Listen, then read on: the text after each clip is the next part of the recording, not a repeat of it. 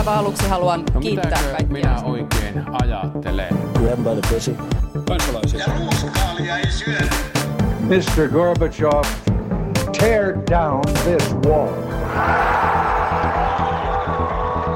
Politbyro.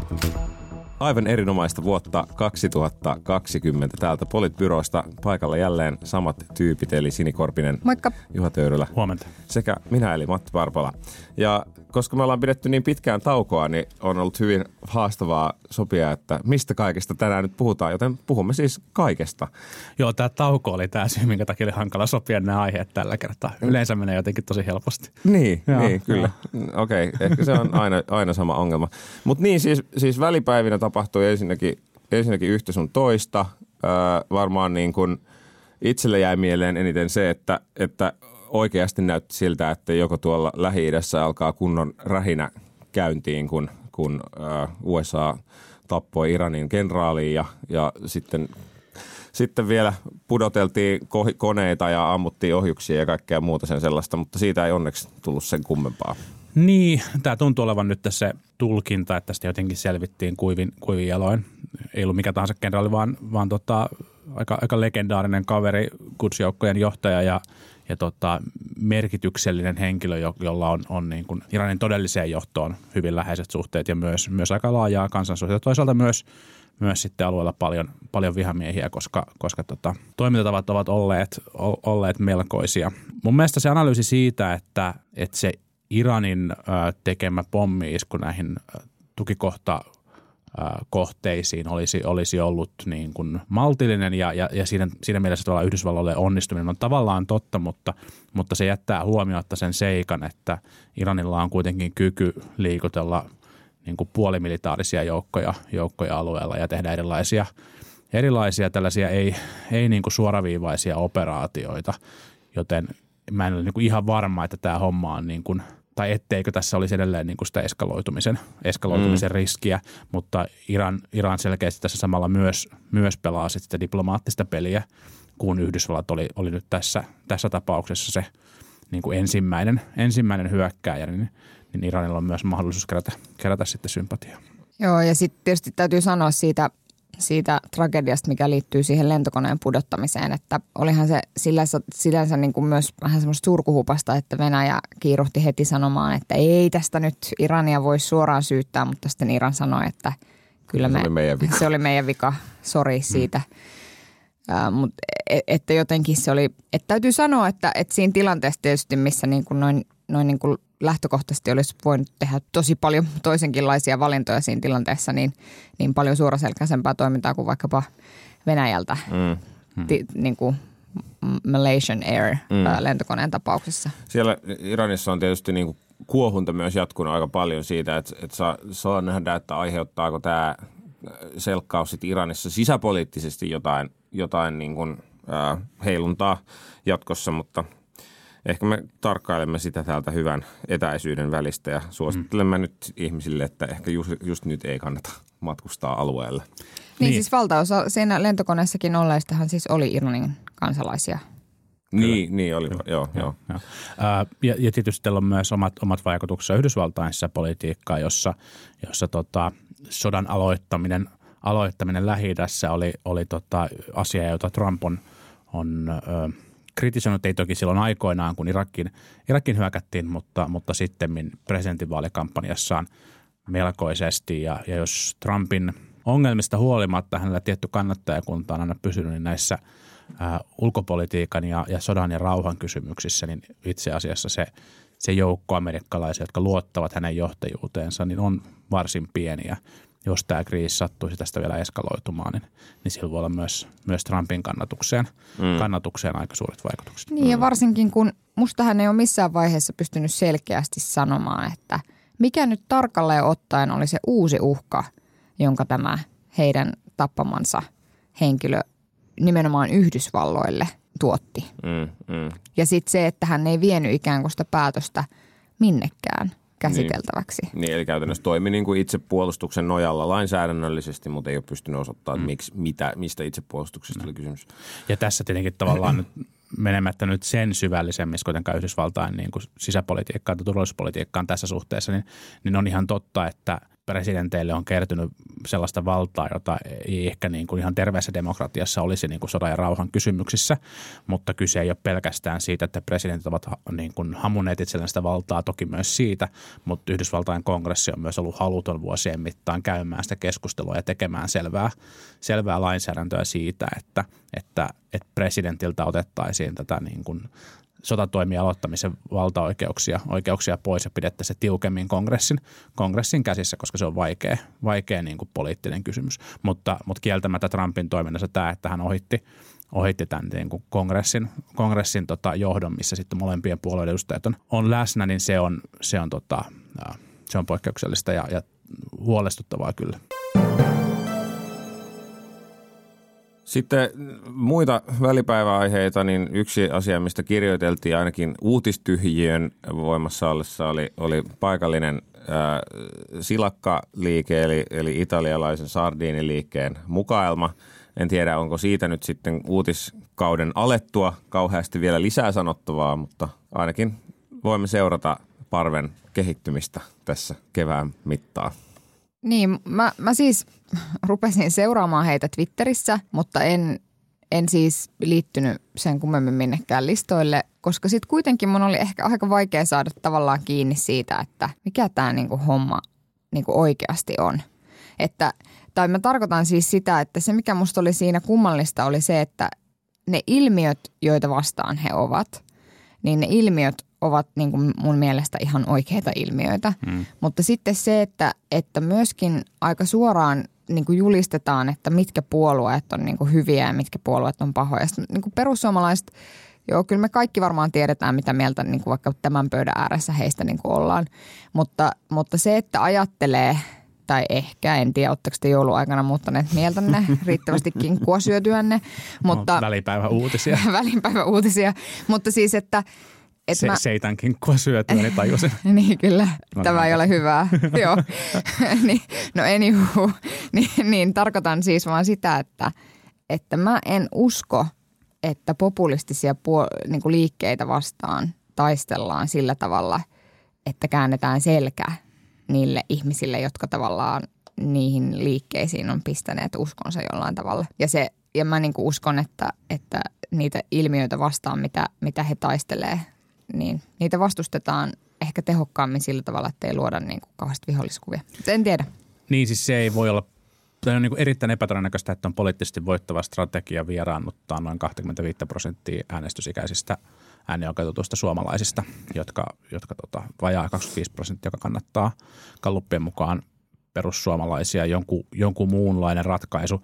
Ratkaisu tarvitaan, mikä ei tarkoita sitä, etteikö perussuomalaisten toimintaa saisi tai voisi tai pitäisi pitäisi kritisoida. Ilkeämieliset kommentit silakkaliekkeessä tuntuu olevan sellaista, että, että tämä on nyt se odotettu ihmisten puolueen puolueen tota uusi tuotantokausi. Ehkä, ehkä mun oma tulkinta siitä ryhmästä, johon päätin olla, olla kanssa sitten kutsusta huolimatta liittymättä, oli se, että, että se on niin kuin jonkinnäköisen yhteiskunnallisen tai poliittisen liikkeen niin kuin syntypiste, niin kuin mahdollinen syntypiste. Ja siinä vielä kukaan ei ole oikein määrittänyt sitä linjaa ja strategiaa ja, ja identiteettiä ja, ja tämän tyyppisiä kysymyksiä – minkä johdosta niitä sitä käydään sitä keskustelua nyt sitten mm. niin kuin ison joukon ihmisten kanssa. Ja koska se on aidosti nämä teemat, joita se liike haluaa käsitellä, niin on, on paljon tunteita ja ajatuksia herättäviä, herättäviä teemoja, mm. niin se keskustelu ei suinkaan tule olemaan helppo.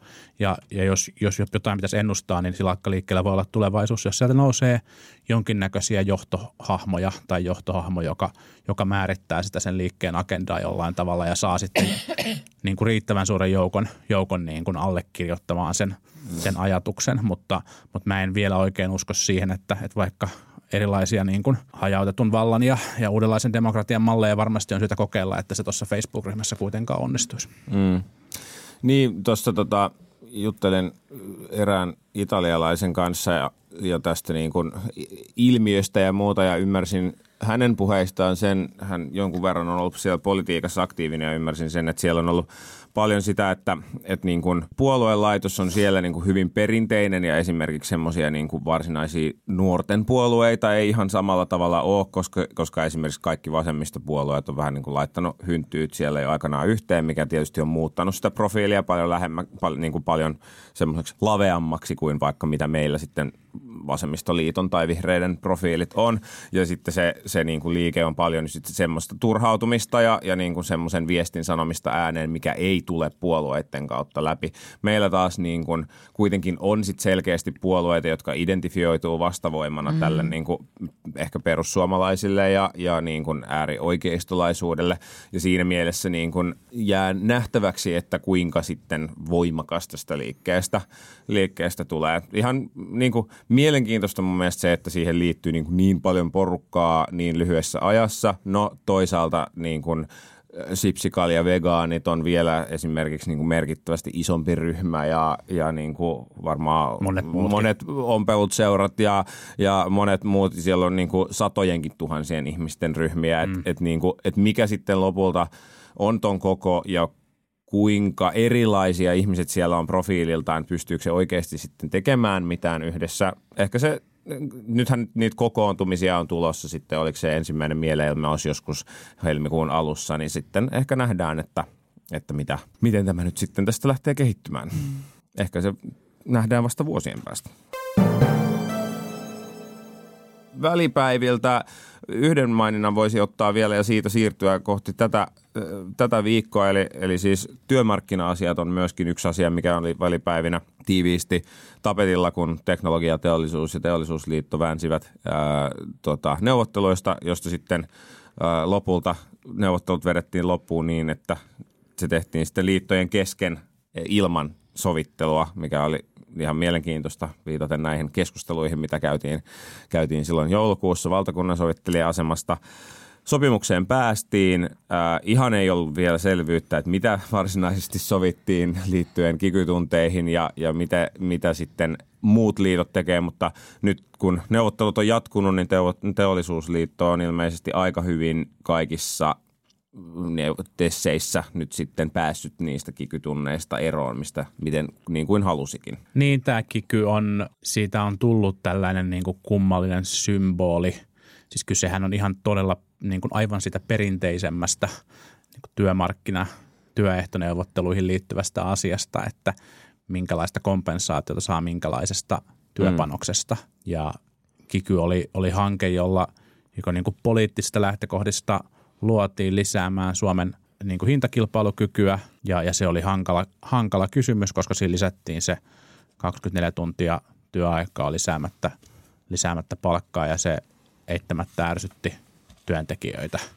Ja nyt sitten mun veikkaus on, että sitä tullaan, tullaan niin kuin aika paljon purkamaan, koska niin kuin jo puhuttiin silloin, kun sitä säädettiin, että se ei ihan kaikilla aloilla suinkaan ole ihan niin keskeistä, koska se tuottavuuden mittaaminen työajalla ei ole, ei ole niin relevantti juttu. Toki monilla aloilla se on. Ja sitten niillä aloilla ehkä erityisesti, missä on tärkeää pitää jotain prosesseja, prosesseja rullaamassa mm. kaiken aikaa, niin sitten täytyy, niin kuin, täytyy niin kuin varmistaa se jollain tavalla, jos tällaisia keinoja löytyy, niin, niin kikyn purkaminen muuttuu varmaan helpommaksi. Siis kaksi kiinnostavaa asiaa, no, montakin kiinnostavaa asiaa tietenkin niin kuin AY-liikkeessä ja työmarkkinakysymyksessä aina, mutta, mutta että, että yksi mihin kiinnitin huomiota oli se, että kun sitten teollisuusliiton ja, ja tota, teknologiateollisuuden välisissä neuvotteluissa päätettiin luopua niistä kikytunneista, niin sitten tietysti ymmärrettävästi moni muukin työntekijäliitto ää, tai, tai AY-liitto lähti sitten – sitten sanomaan, että no itse asiassa tämähän kiinnostelee tämä kikytuntien poistaminen. Ja sitten työnantajapuolelta sanottiin, että nämä oli tarkoitettu pysyväksi ja, ja pysyväisluontoiseksi ja että tavallaan niin kuin kiinteäksi osaksi näitä tessejä ja muuta. Mutta siis olenko mä nyt niin ymmärtänyt prosessia aivan väärin, että eikö TES-neuvotteluissa tavallaan voida neuvotella ihan kaikesta. Tavallaan kaikki on niin kuin auki niin kauan, kunnes kaikki on kiinni ikään kuin. Niin, niin no sopimukseen on... laitetaan määräaika. Niin, täsmälleen näin. Ja sen jälkeen tietyllä tavalla sitten kaikesta voidaan niin kuin neuvotella. Et mun mielestä mm. se, että voidaan sanoa, että no että jotkut asiat on tarkoitettu niin kuin pysyviksi, niin no en tiedä. No, neuvottelustrategia kutsutaan ankkuroinniksi, että no kerrotaan, että miten tärkeä se on ja no, sitten tietenkin, vaaditaan tietenkin. muilla aloilla niin kuin helpotuksia. Mutta eihän ne nyt niin kuin lopulta sitten palkankorotuksetkin, mihin päädyttiin, niin ei ne nyt mitään erityisen pieniä ollut. Nyt en muista tarkkoja prosenttilukuja. 3,8 oliko se vai 3,3? Teollisuusliito. Liito.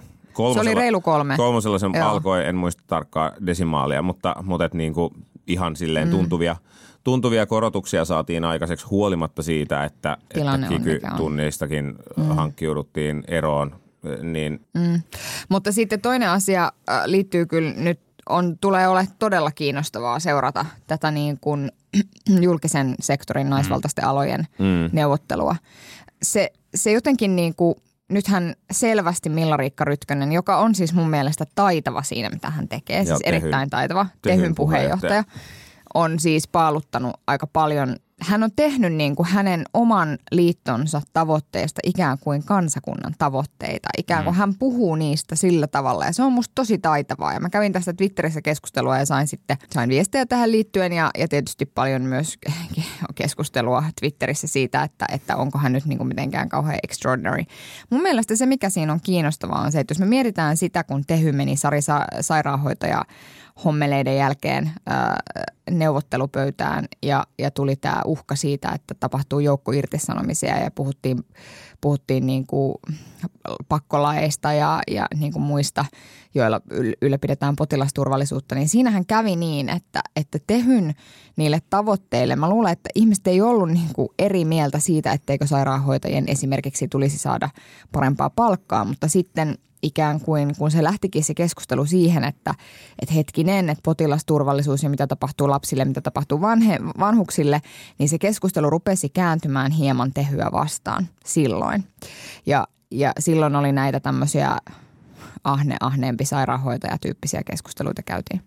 Ja mä niin ajattelen niin, että se mitä se Rytkönen nyt tekee, on se, että se itse asiassa luo sitä maaperää ja sitä ymmärrystä sille, että jos käy niin, että tehy ei saa sitä, mitä ne haluaa, ja joudutaan tekemään ikävältä tuntuvia toimia, niin se kansan ymmärrys säilyisi. Mun mielestä se on taitavaa. Olipa sitten itse Milla-Riikka Rytkösestä ja heidän tavoitteistaan mitä mieltä tahansa. Sa- samaa, samaa mieltä kyllä mun mielestä Rytkönen on, on julkisuuden kannalta selkeästi taitavimpia työmarkkinajohtajia, ellei, ellei taitavin tällä hetkellä, tällä hetkellä Suomessa. Mä luulen, että, että hänen strategiansa ja toimintatapansa ponnistaa kyllä erityisesti siitä, että se jäsenkunta on, on, on sitä mieltä. Musta tuntuu, että politiikan analyyseissä liian usein jotenkin palataan vaan siihen, että liittojohtajat tekee jotain tai joku liitto tekee jotain. Kyllähän se tavallaan niin kuin liittojohtaja on aika nopeasti entinen liittojohtaja, jossa se kykenee jotenkin niin kuin pitämään kättään sen jäsenkuntansa pulssilla.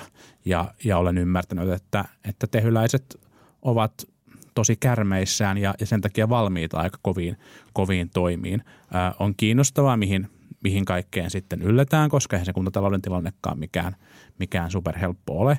Ja, ja se riski varmasti sitten Rytköselle tässä tilanteessa on se, että, että odotukset nousee liian, liian korkeaksi suhteessa siihen, mitä voidaan saavuttaa. Mutta, mutta mitä sitten voidaan saavuttaa, niin se jää, se jää nähtäväksi. Tämän tehyn ää, neuvotteluja ja ylipäänsä, ylipäänsä niin kuin julkisen puolen neuvotteluja, toinen mun mielestä kiinnostava seurattava asia näissä, näissä niin kuin tulevissa neuvotteluissa on se, että miten työnantajaosapuoli tulee suhtautumaan siihen heidän yrityksensä tuoda tätä Ruotsin mallin mukaista toimintatapaa Suomeen, jossa vientialat neuvotellaan ekana ja määrittää sitä palkankorotustasoa.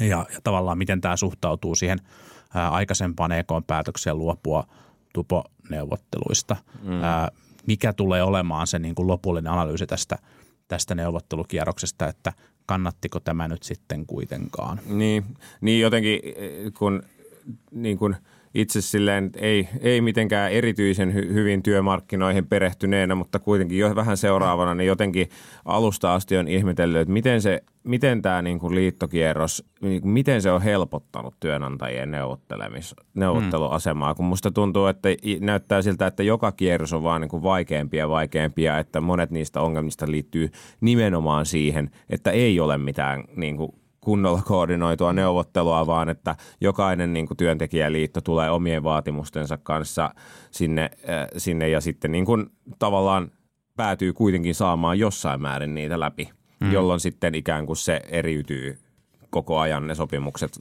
toisistaan, ainakin, ainakin jossain määrin. En tiedä, ehkä tässä on varmaan joku niin kuin hieno ajatus ollut taustalla, mitä sehän, en ymmärrä. Sehän tässä toki on niin kuin dynamiikasta huomioitava, että ne, ne työnantajapuolen neuvottelijat, joita me nähdään mm. mediassa kommentoimassa, on, on sen työnantajapuolen renkejä.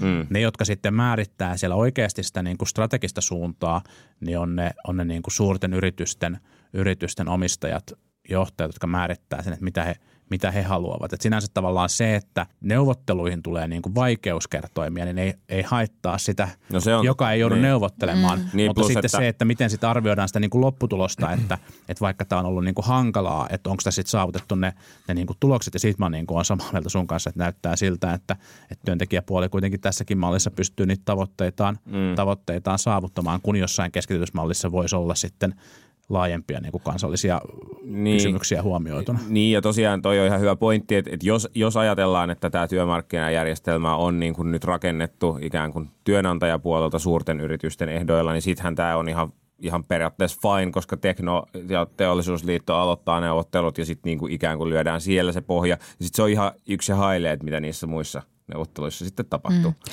Mutta sitten vielä siis siitä julkisen puolen niistä neuvotteluista ää, joita ruvetaan sitten käymään, niin täytyy vielä siis sanoa se, että toki kuntatyönantajien näkökulmastahan tämä on sillä tavalla kusinen tilanne, että niiden tehtävä on olla ankeuttaja ja ottaa se hitti niin kuin valtion puolesta tällä samalla logiikalla, että se ei niin kuin, e, että kuitenkin ne rahat sitten, jos, jos niin kuin päädyttäisiin voimakkaasti nostamaan julkisen sektorin työntekijöiden palkkoja, niin ne rahat tulee joko valtion kirstusta tai sitten korottamalla kuntaveroja. Ja esimerkiksi Männä viikolla juuri tässä luin yhdestä pienestä kunnasta tuolla Kokkolan kyljessä, jossa 35 ihmistä sairastui syöpään niin joudutaan niin kuin nostamaan veroprosenttia yhdellä. Että, että tavallaan, että tämä on niin kuin sit se realiteetti, minkä kanssa siellä kunnissa niin kuin eletään. Että kyllä mä sillä tavalla ymmärrän, ymmärrän sitä niin kuin, ja tässä, tässä tilanteessahan niin kuin kuntatyönantajat on sitten se, jonka käteen niin kuin se mustapekka jää sitten kuitenkin. Tästä onkin hyvä jatkaa enemmänkin sitten tänne poliittiselle, poliittiselle areenalle, että, että se mikä välipäivinä ei muuttunut on se, että hallituksen työtaakka on edelleen suuri eikä se ole vähentynyt ollenkaan. Sen sijaan dedikset on entistä, entistä lähempänä. Tuossa viikon, hetkinen, viikko sitten tuli suunnilleen Gallup, joka tietyllä tavalla nyt ehkä niin kuin – paaluttaa, että mistä asetelmista lähdetään liikkeelle. No mitään kauhean isoja muutoksia siellä ei ollut tapahtunut. Persut on edelleen selkeästi kärjessä. Kokoomus to, niin kuin toiseksi suurimpana oppositiopuolena melkein siellä 20 prosentissa demarit suurin puolue edelleen 15 prosentilla noin. Keskusta ja vihreiden välillä oli tapahtunut siinä mielessä muutosta, että ovat nyt tasoissa 12. 12 tämän Ylen Gallupin mukaan ja sitten vasemmisto 8, RKP 4 ja niin edelleen. Mielestäni aika kaksi, kaksi huomionarvoista seikkaa. Toinen on se, että kokoomuksen tulosta tässä perussuomalaisten kannatustilanteessa voi pitää varsin hyvänä. Mm kokoomus ei ole tavallaan tämän vaalikauden alun, alun niin kuin analyyseista huolimatta päätynyt mihinkään niin kuin suureen kriisiin. Voi olla montaa mieltä sitten niin kuin erilaisista poliittisista ulostuloista ja, ja se niin kuin liberaali konservatiivi juova siellä varmasti jakaa edelleen, mutta kokoomus on kuitenkin, kuitenkin niin kuin tässä uudessa poliittisessa tilanteessa kykenee, kykenee saamaan varsin kohtuullisen, kohtuullisen kannatuksen, eikä, eikä siinä sen, sen suhteen ole niin kuin suurta, suurta hätää. Vaikuttaako tämä sitten mahdollisesti Orpon asemaan, niin, niin, niin luultavasti jollain tavalla, mutta en nyt lähde vielä ennustelemaan mitään. Ja toinen huomioarvoinen seikka on se, että keskustan pikkusen parantunut kannatuskehitys ja, ja toki myös pääministeripuolueen demareiden, niin tuo toivottavasti jossain määrin työrauhaa sitten tälle, tälle hallitukselle. Keskustan kannatuskehitys on varmaan niin kuin suurin, suurin mahdollinen riski ja uhka tälle, tälle niin kuin mm. Marinin hallitukselle. Mm. Joo, itse olin myös yllättynyt kokoomuksen luvuista tuossa, mutta hyvä kokoomukselle. Ähm, ja sitten tietysti siis... Ilman äh, sarvia ja hampaita. Kyllä, kyllä, kyllä. Ja, ja siis ei kun ihan, mä luulen, että, mä luulen, että tietyllä tavalla se niin kuin tai että mä ajattelen, että tässä on vähän samaa kuin silloin, kun keskusta lähti nousuun sillä hallituskaudella, kun, kun tota, oli Stubbin Rinteen ja kaikkien muiden mahdollisten ää, kokoomuslaisten ja demareiden yhteinen hallitus, niin niin tässä on varmaan sitä samaa, että tietyllä tavalla ehkä toi hallituksen niin kuin meininki on näyttänyt vähän niin kuin siltä, että mitä siellä nyt oikein tehdään ja kuka sitä nyt niin kuin johtaa ja, ja muuta ja muuta. Niin silloin tietyllä tavalla sitten kokoomuksen – ja sitten varsinkin nämä talousasiathan on siis sellaisia, että, että niistä keskusteleminen ja jos se näyttää jollain tavalla niin kuin huonolta ikään kuin valtiontalouden suhteen, niin sehän palvelee kokoomusta, että siis sinänsä, mm. sinänsä niin kuin näin. Ja sitten se, mikä ilahdutti myös oli se, että no kuten halla itsekin on arvellut, niin on se, että, että nyt varmaan aletaan olla siellä ikään kuin katto kannatuksissa, mm. mikä, mikä perussuomalaisille tässä poliittisessa tilanteessa löytyy. Sittenhän voi tapahtua jotain maailmanpolitiikassa tai, tai muuten, joka sitten heilauttaa mm. sitä tilannetta suuntaan tai toiseen. Keskustan tilanne, niin kuin, vaikka siellä – sinä päivänä, kun tämä Gallup tuli, niin olikohan se Antti Siikaho, joka fiilisteli Twitterissä, että näin aamun luvut ja olin energisoitunut. Ja sitten mä olin silleen, että no luojan kiitos, että joku siellä herää siihen, että tämä tilanne on ihan paska, koska siis oikeasti se, että sä energisoidut 12 prosentin kannatusluvuista keskustapuolueesta, niin se ei ole vielä kauhean paljon.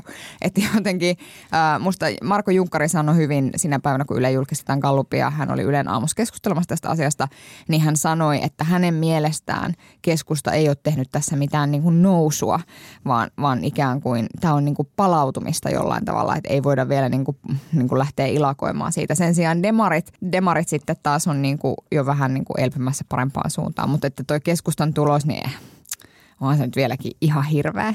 Ja sitten toisaalta musta on tosi kiinnostavaa, että sitten samaan aikaan, tämä taisi oikeasti tapahtua välipäivinä, mm. kun Katri Kulmuni antoi haastattelun Hesarille mm. ja sanoi, että voihan olla, että keskusta ei tästä enää niin kuin nouse. Ja sitäkin mä niin kuin jotenkin jään miettimään, että, että no en mä tiedä, ehkä se Antti Siikaho sit siitä energisoitu. Niin. niin. Toki, toki se Kulmunin – Kulmunin koko kommentti taisi olla jotain sellaista, että hän yritti niin kuin sanoa sitä, että, että voisi myös ajatella silleen, että puolueen nousi, mutta työtä nyt on tehtävä ja yritettävä. Että, mm. että ehkä, se, ehkä se ei ollut semmoinen, ihan semmoinen ennustus, miten, miten sitten tota, otsikoitiin. Niin, niin. Mutta Toki siis joka puheenjohtaja sen sanoi ja totta kai toimittaja siihen tarttui. Niin. selvä. Mutta siis joka tapauksessa ajat ei varmasti hallituksen näkökulmasta tule olemaan erityisen helppoja nyt tällä viikolla.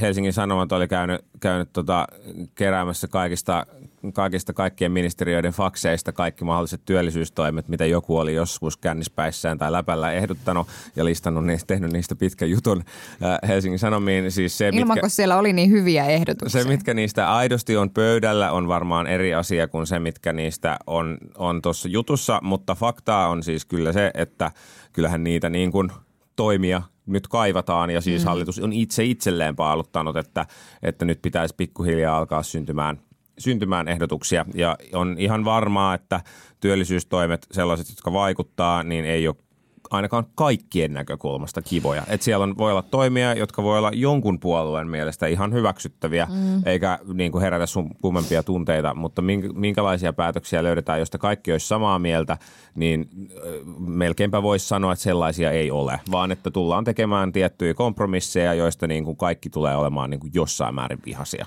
tänä aamuna myös Ylen aamussa. Huomatteko, mä kuulostan siis ihan joltain 85-vuotiaalta, joka silittelee kissansa jo aamut. No, mutta sehän on mm. niin kuin, niin, No se, se on aika lähellä. Niin. Mä olen varmasti yllättynyt. niin, mulla ei vaan kissa.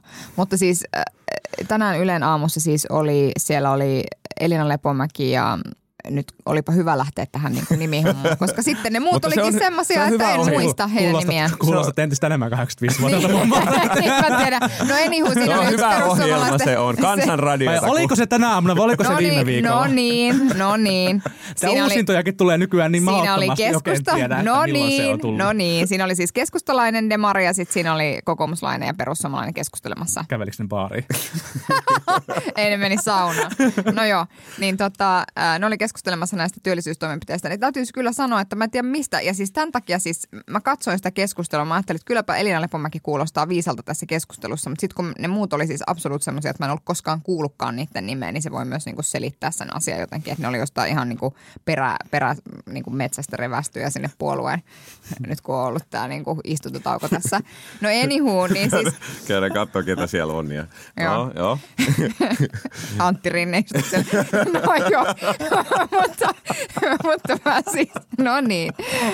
Se mitä olin sanomassa oli se, että ensin se Demari puhuu hirmu hienosti, että, tota, että kaiken, että periaatteessa on meidän yhteinen tavoite, joten kaikesta pitää niin oikeasti pystyy, että mikään ei voi niin kuin olla semmoinen, että paaluttaa heti. Mm. Koska tietyt toimenpiteethän näistä oli heti, että esimerkiksi keskustan Eeva Kalli heti lähti lausumaan, ei tehdä mitään kotihoidon tuelle, se on hallitusohjelmassa jo. Ja, ja, ja tavallaan, ja sitten sama juttu kuin tänään aamulla sitten tämä ympäristökiky, joka siis periaatteessa kuulostaa, se periaatteessa siis kuulostaa hyvältä, että Kiky. leikat, ki, no ei, ei, joo se on se mikä siinä kuulostaa hyvältä. Ei, vaan siis se, että, että, että leikataan ympäristölle haitallisista yritystuista ja siirretään se raha niin kuin esimerkiksi sitten niin, että kevennetään yhteisö- ja mahdollisesti myös tu- ansiotuloverotusta. Se kuulostaa, niin kuin, se kuulostaa aika järkevältä. No sitten Elina Lepomäki kysyi siinä sitten tältä keskustalaiselta, että no mi, mistä te olette valmiita niin kuin lähteä leikkaamaan. Niin sitten se lähti niin kuin ihan puhumaan jostain niin kuin ympäristörahastoista ja niin kuin kaikkea muuta. Et siis, et mä, mä en niin kuin näe hirveästi sit kuitenkaan niin kuin valoa tunnelin päässä, ellei se ole niin kuin juna eh, niin kuin näissä, näissä toimissa. Siis sen takia, että sieltä ehkä saadaan jotain, otetaan pois se vuosi sieltä eläkeputkesta, mikä sinne just laitettiin. Ja, ja sieltä saadaan niin kuin tämmöistä pilipalitoimintoa, jolla ei tehdä mitään niin kuin isoa muutosta. Tämä on mun Niin. suosikki, suosikkipuheenvuoroni tällä, tällä tuotantokaudella ainakin. Kyllä, ainakin kyllä nyt oli hyvä pitää, pitää jälkeenpäin kuunnella ja katsoa, että mitä siinä, No, mitä siinä oikein tapahtui. Oikeasti nyt. mutta, mutta siis äh, mä en, on, on hyvä, että, että journalistit kertoo näitä niin kuin vuodettuja tietoja, mutta, mutta mä tässä, ja, ja hyvä, että niistä keskustellaan. Tää, näistä työllisyystoimista on ollut niin kuin konkreettisista toimista ehdotuksista on ollut liian vähän julkista keskustelua. Enemmän ollut sellaista, kyllä näitä ehdotuksia tulee, no ette kuitenkaan osaa mitään tehdä tyyppistä keskustelua ja se ei ole kovin, niin kuin, kovin kiinnostavaa, mutta en vielä niin kuin laittaa siihen hirveästi painoarvoa sille, että onko tämä lista, lista nyt mikään niin kuin oikea, oikea Niin. lista. Niin, mutta et, siis tämähän on tapahtunut niin kuin monta kertaa aiemmin. En sano monta, montako kertaa, mutta monta kertaa. Siis jokaisella hallituskaudella varmaan niin kuin on ollut tämä juttu, jossa on niin kuin, jossain kohtaa on se pitkä lista toimenpiteitä. Tästä hallitus ja sitten olisi niitä, valmis leikkaamaan. Ja sitten niitä aletaan sieltä ruksimaan yksi kerrallaan yli, koska niin kuin joku, joku ei halua niin kuin vähentää niin kuin frettien ruokintaa annettua tukea ja jollakin toisella on joku toinen tärkeä asia. Ja sitten lopulta jäljelle jää niin kuin, ei juuri mitään. Ja, Niin, kyllä. tai sitten lyödään täysiä jotain niin kuin yhtä yksittäistä ryhmittymää. Otetaan, äh, niin kuin pitää leikata yritystukia. Eli siis vähennetään Tukesin rahoitusta. Just näin. Ei kun Tekesin, ups. Joo. Tukes, tekes, mitä näitä on. No joo, mutta anyway, äh, tätäkin, tätäkin t- Mutta tämä siis ei ole varmaan viiminen kerta. Aidosti kiinnostaa tosi paljon kuulla, että mitä siellä on. Sitten mun mielestä on Joo. niinku, sitten tänään esimerkiksi puhuttiin siitäkin, että nämä työ, tavallaan ne ähm, kolmikantatyöryhmät, mitä asetettiin miettimään näitä työllisyystoimia, niin siellähän, sieltä on tullut ulos aika turhautunutta porukkaa vähän niin kuin molemmilta Mm-hmm. puolilta.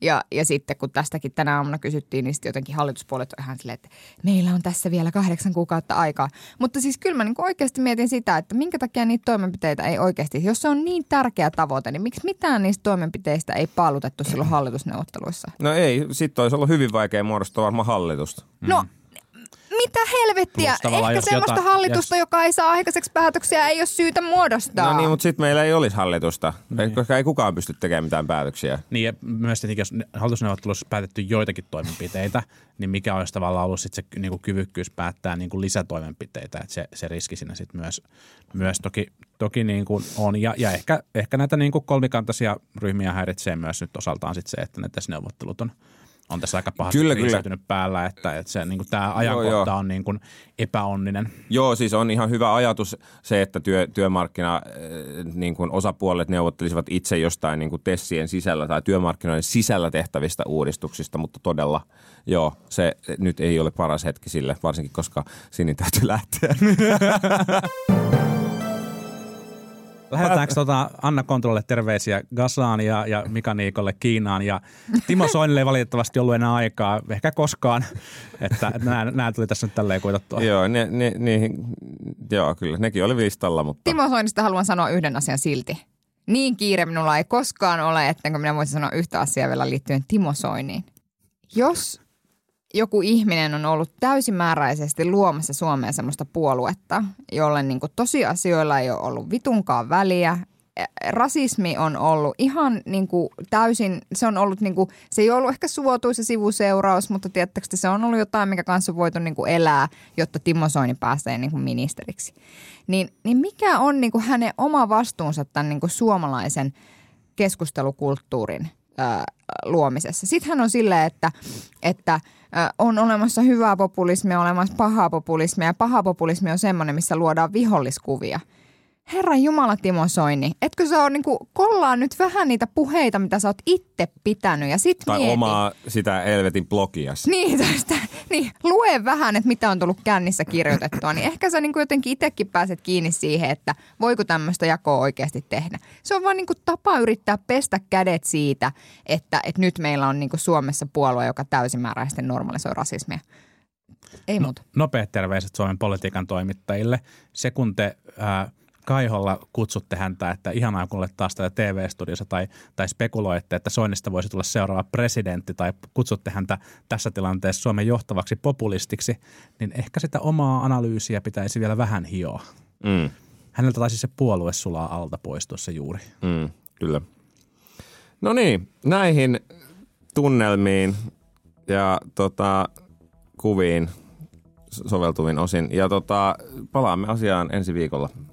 Hyvää uutta vuotta kaikille. Tervetuloa uudelle vuosikymmenelle. Kuinka kauan voi toivottaa vielä tuota ilmaa tuonne No, niinku juhannu, asti? juhannukseen asti. Hyvää Tietysti vuoden alkua. 85, niin sanotaan tuonne syyskuulle. Juhan, juhannukseltaan toivottavasti hauskaa joulun odotusta. Kyllä, just näin. Kiitos, palaamme. Moi moi. Politbyro.